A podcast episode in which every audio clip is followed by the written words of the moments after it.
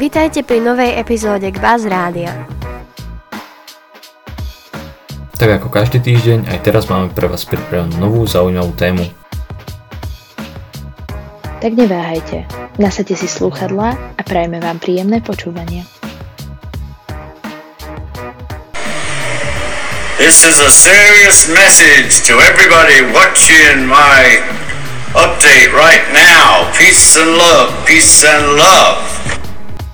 Peace and love, everybody! Sme nové členky týmu Rádia Gbas, Eva? a Tano. Dve štvrtáčky privátničky, ktoré sa rozhodli, že by už bol aj čas začať ro- dačo robiť na tejto škole. A aké podcasty od nás môžete čakať? Čokoľvek, čo sa týka hudby, umenia či kultúry, sem tam recenzie na divadelné hry a samozrejme special episodes, lebo naša schopnosť zaviazať sa jednej oblasti je v zásade nulová. Upozornenie. Explicitný obsah, zmienky vraždy a zvieracej obety.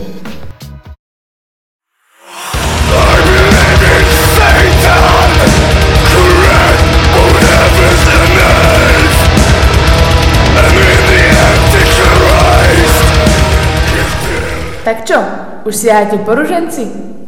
Náš dnešný podcast bude o poľskej metalovej kapele Behemoth. Jednu z ich piesní, Mes Noa, súčasť albumu The Satanist z roku 2014, môžete práve počuť v pozadí. Teraz vám poviem niečo v krátkosti o kapele Behemoth. Patrí do black a death metalového žánru, teda texty piesní sú prevažne o satanizme či kritike kresťanstva. Kapela bola založená v roku 1991 v poľskom meste Gdaňsk hudobným triom s lídrom a zároveň spevákom menom Adam Nergal-Darsky. Vydala doteraz 11 štúdiových albumov. Pravda, že v krajine ako je Poľsko, v ktorej sa až 87% populácie hlási ku katolíckej cirkvi, takáto kapela vyvoláva veľa kontroverzie. Neraz sa pred ich koncertmi zhromažďovali skupiny ľudí na čele s biskupmi a inými predstaviteľmi cirkmi, ktorí sa modlitbami a pokrikmi snažili zastaviť ich vystupovanie.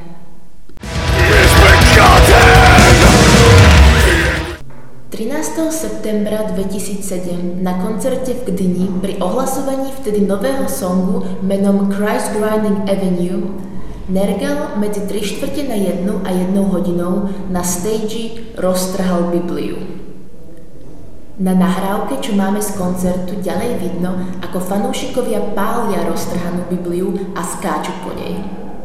A tento scenár sprevádzaný Nergalovými vzbudeniami, ako citujem Fuck it, burn it, piss on it and fuck Jesus Christ sa opakoval aj na iných koncertoch, ako napríklad v Paríži v 2008 či New Yorku 2007. Pálenie Biblie však okrem pár článkov napísaných o ňom nespôsobilo žiadne masové pobúrenie ani intenzívnejšie protesty proti kapele. A spoločnosť nejako nereagovala, ani keď bola na Nergala podaná žaloba Risardom Novákom, predsedom Národného výboru pre ochranu pred sektami, o 5 mesiacov na to. Novák sa v žalobe vyjadril, že Nergal trhaním Biblie urazil jeho náboženské cítenie. Čo je áno, actually súčasť polského trestného zákonníka. Presnejšie článok 196, ktorý zakazuje konanie, ktoré môže urážať náboženské cítenie jedinca. V 2011 Krajský súd v Gdyni oslobodil Nergala spod obžaloby.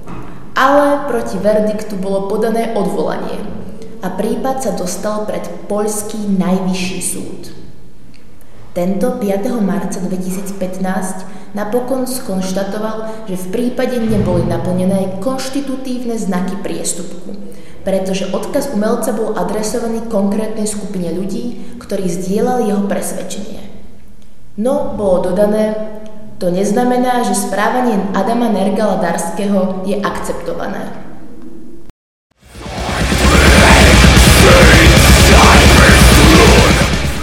Ďalší krát, keď Behemoth zdvíhal tlak katolíkom, bolo v roku 2011, kedy mal líder kapely Nergal pôsobiť ako porodca v poľskom vydaní speváckej súťaže The Voice.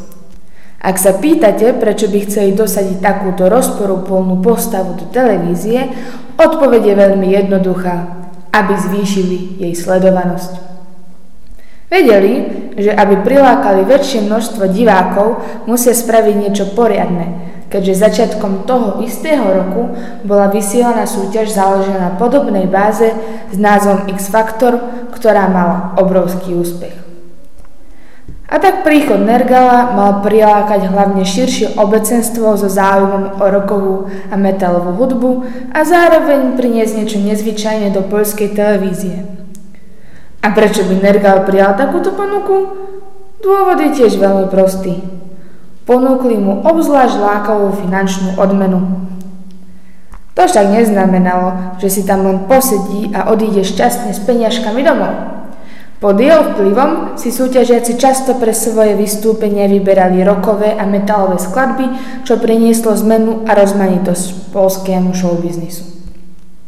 Dokonca víťazom súťaže sa stal pod Nergalovým vedením spevák Damian Uke. Toto všetko sa však katolíckej cirkvi nepáčilo a pod jej obrovským nátlakom bol Nergal nútený reláciu po prvej sérii opustiť.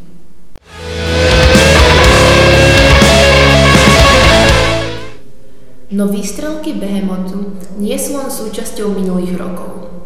20. septembra 2020, teda počas pandémie, keď väčšina umelcov buď to nekoncertovala vôbec, alebo keď tak, tak odniekel z domáceho štúdia, sa chlapci z kapely Behemoth rozhodli prenajať si kostol a flotilu dronov a pre svojich fanúšikov natočiť live album In Absentia Dei, v preklade v absencii Boha.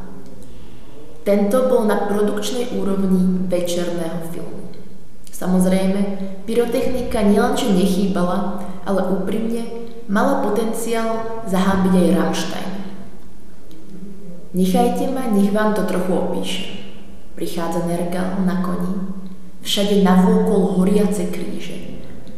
Ku klonbe kostola sa dvíha suspension artist, zavesený na hákoch, zapichnutých do vlastného mesa póze Ježiša na kríži.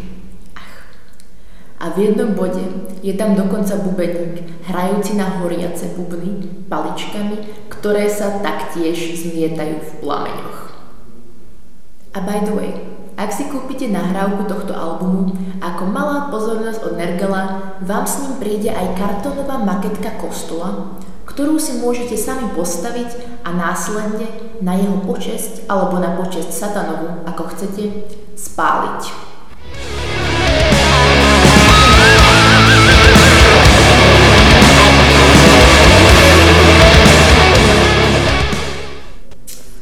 Ako ste si už mohli všimnúť, Nergal sa nekladie servitku pred ústa. Okrem iného je veľký podporovateľ feminizmu aj LGBTQ plus komunity, napriek tomu, že on sám členom komunity nie je. Svoju podporu vyjadruje hlavne prostredníctvom svojich sociálnych sietí, kde často pozitívne adresuje aj mladých aktivistov. V spojení okrem iného aj s touto témou kritizuje poľskú vládu a obzvlášť cirkev, ktorá podľa neho obmedzovaním menšín, či už s iným náboženským význaním alebo inou sexuálnou orientáciou, zabraňuje rozvoju spoločnosti. Spevák verí, že pre správny spoločenský vývoj a napredovanie spol- poľskej spoločnosti je nevyhnutné nastoliť sekulárny štát, jeho kritike sa cirkev nevyhla ani začiatkom pandémie, kedy chcela zaviesť ešte tvrdšie obmedzenia pri vykonávaní potratov. Teraz vám prečítam jeho voľne preloženú citáciu z jedného interviu. Vraciame sa do temnej, desivej, stredovekej minulosti. Odteraz, moje milé ženy, v očiach poľských politických lídrov ste len množiteľským nástrojom ich rigoróznom katolíckom vnímaní nemáte nad svojim telom žiadnu kontrolu.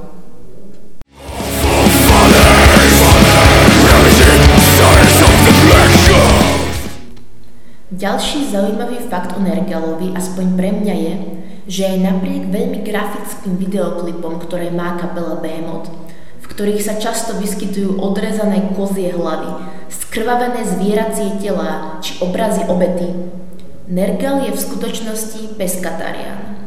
Alebo ako sa sám vyjadril, nie je žiadne meso, ktoré vo svojom živote chodilo po zemi. Taktiež sa veľmi rázne stavia proti krutosti na zvieratách a podporuje aj ostatných, aby k nej prestali prispievať.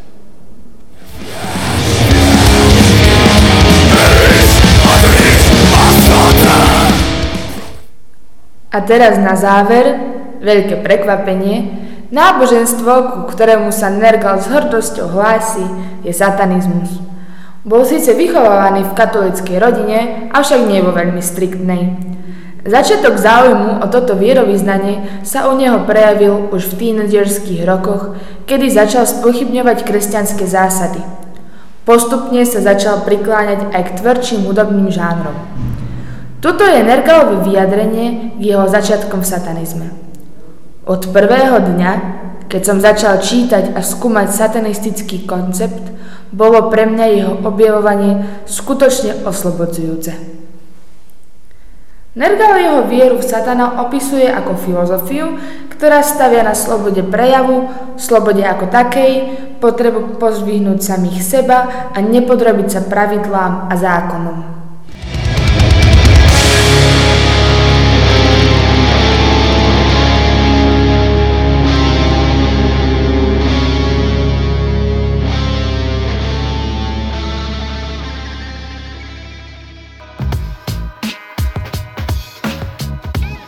Ďakujeme za vypočutie.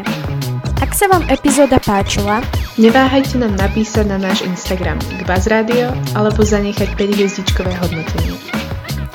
Dúfame, že si nás naladíte aj na budúce. Tento podcast bol vytvorený v jedinečnej spolupráci s Učami Alumni a týmu Kbaz Radio.